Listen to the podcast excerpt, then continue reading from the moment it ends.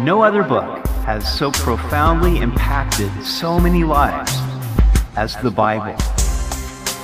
Welcome to Simply the Bible, the Through the Bible teaching program of Pastor Daryl Zachman of Calvary Chapel, Treasure Valley. Today we see where King Xerxes of Persia seeks a new queen to replace Vashti. Esther is a young Jewish woman who is chosen, along with many others, to receive beauty treatments before going to the king. We hope you'll join us as Pastor Daryl continues in Esther chapter 2 on Simply the Bible.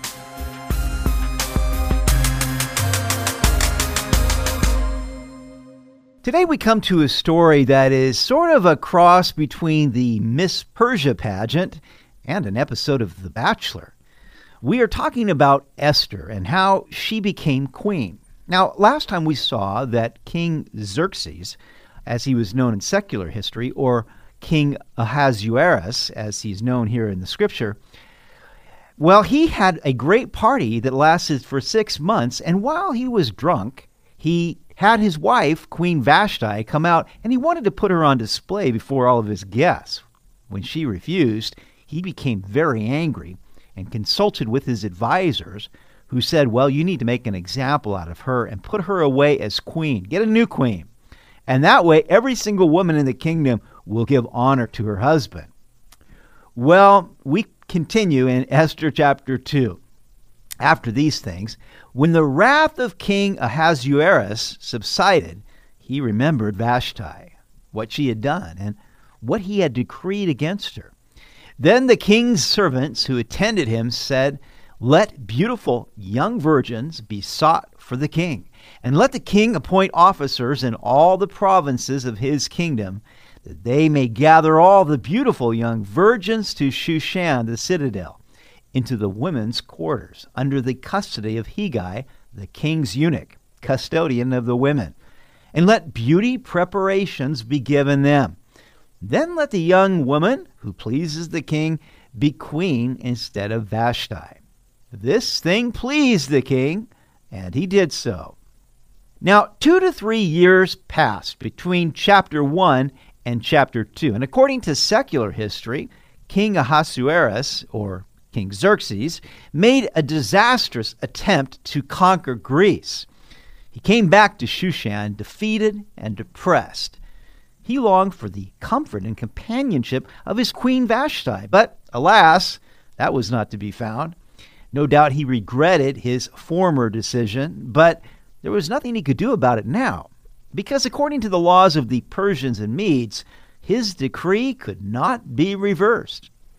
Therefore, the king's advisers came up with another brilliant idea get as many young, good looking maidens as you can possibly desire and bring them to your harem to try out for a night, one at a time, until you find one that you like. Like a salesman at the car lot who convinces you to take the new car for a test drive before you buy it, the king said, That sounds good to me. Now, the king was not looking for a one night stand. He already had a harem of concubines. He could have had sexual satisfaction whenever he wanted.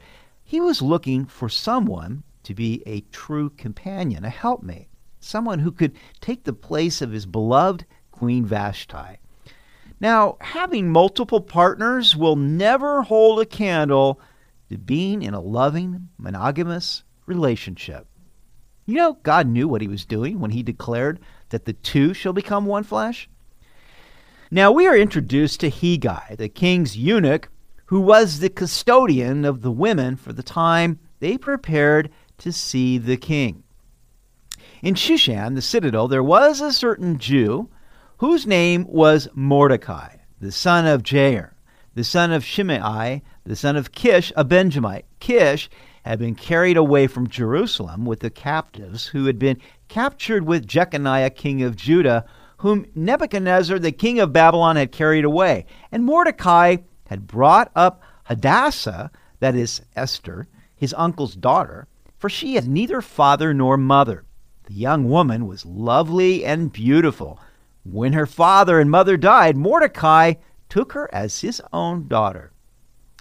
Mordecai's great grandfather, Kish, had been carried away from Jerusalem with the captives almost 120 years earlier.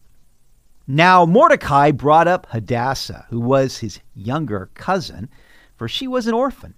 Hadassah was her Hebrew name, which means myrtle. The myrtle was a common evergreen in that part of the world, known for its fragrance and star shaped white flowers. Her Persian name was Esther, which means star. And that name is certainly appropriate because Esther is the star of our story. She was lovely and beautiful. In the original language, it reads, She was beautiful in form and lovely to look at. So it was, when the king's command and decree were heard, and when many young women were gathered at Shushan, the citadel, under the custody of Hegai, that Esther also was taken to the king's palace into the care of Hegai, the custodian of the women. Think how Esther must have felt. She was taken away from her cousin Mordecai and would become a part of a harem of this Gentile king. Though other women might have delighted in the opportunity, it is hard to imagine that Esther would have. She may have wondered how a nice Jewish girl like her ended up in a place like this. But God was working behind the scenes.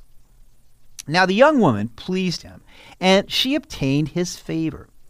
The literal translation from the original language is she lifted up grace before his face.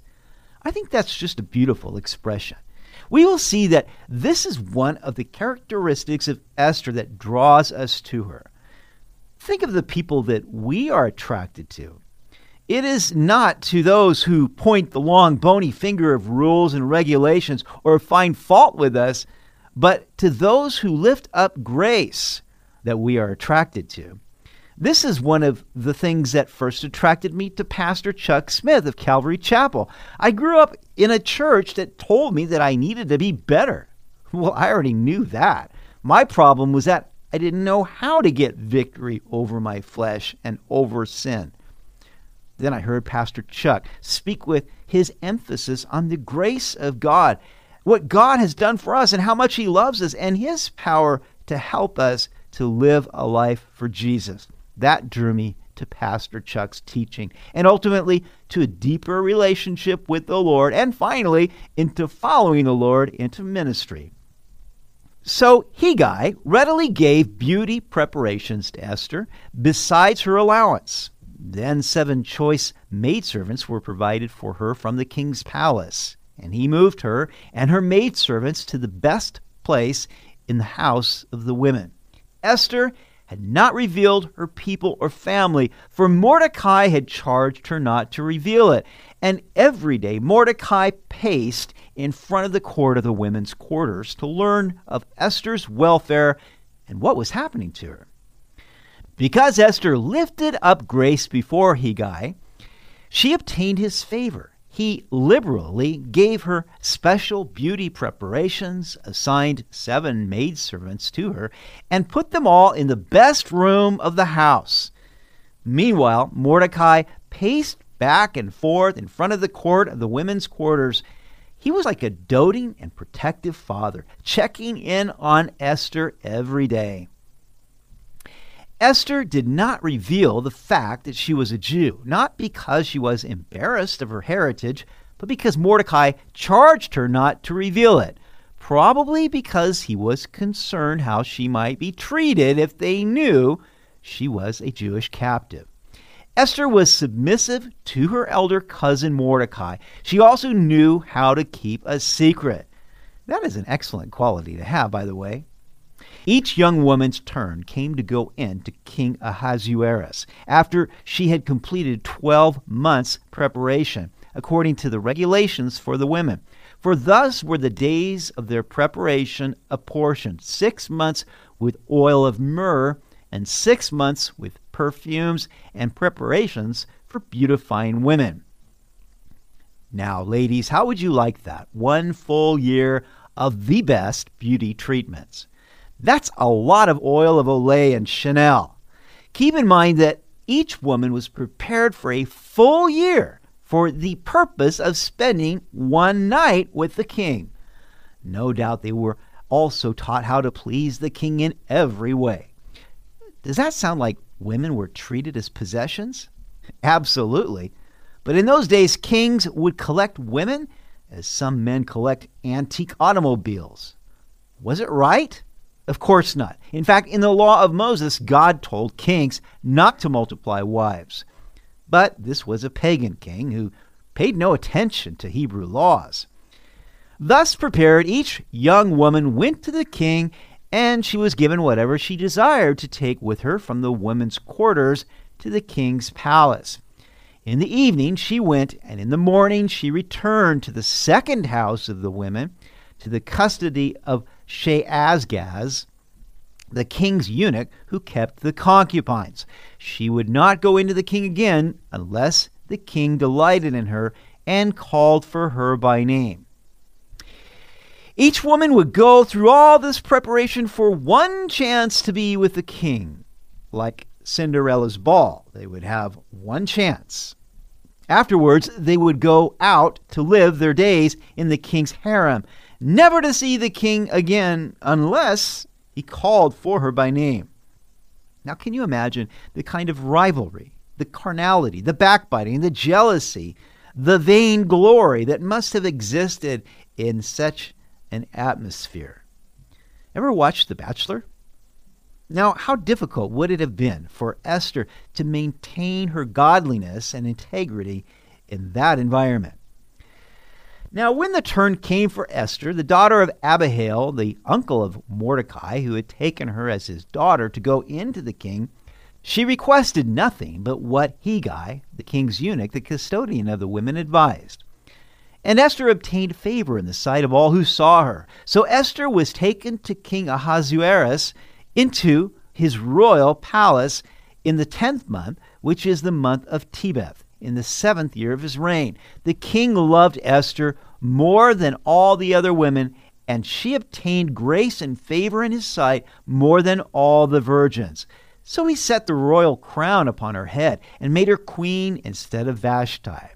Then the king made a great feast, the feast of Esther, for all his officials and servants, and he proclaimed a holiday in the provinces and gave gifts according to the generosity of a king.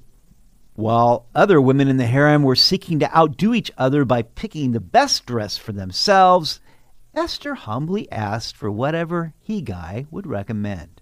And in so doing, she exercised much wisdom, because who would know better what the king would like than Hegai?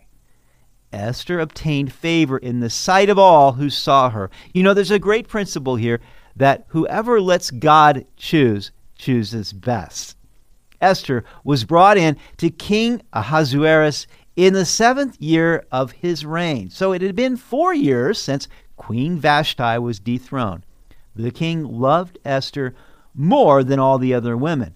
As Esther had lifted up grace before Hegai a year earlier, so she lifted up grace before the king, and guess what? She found grace in his sight. We reap what we sow, and God was working behind the scenes to lift up Esther to this place for such a time as this. You've been listening to Simply the Bible the Through the Bible teaching program of Pastor Daryl Zachman of Calvary Chapel, Treasure Valley. For more information about our church, please visit our website at calvarytv.org. To listen to other episodes, go to 941thevoice.com or check out our iTunes podcast.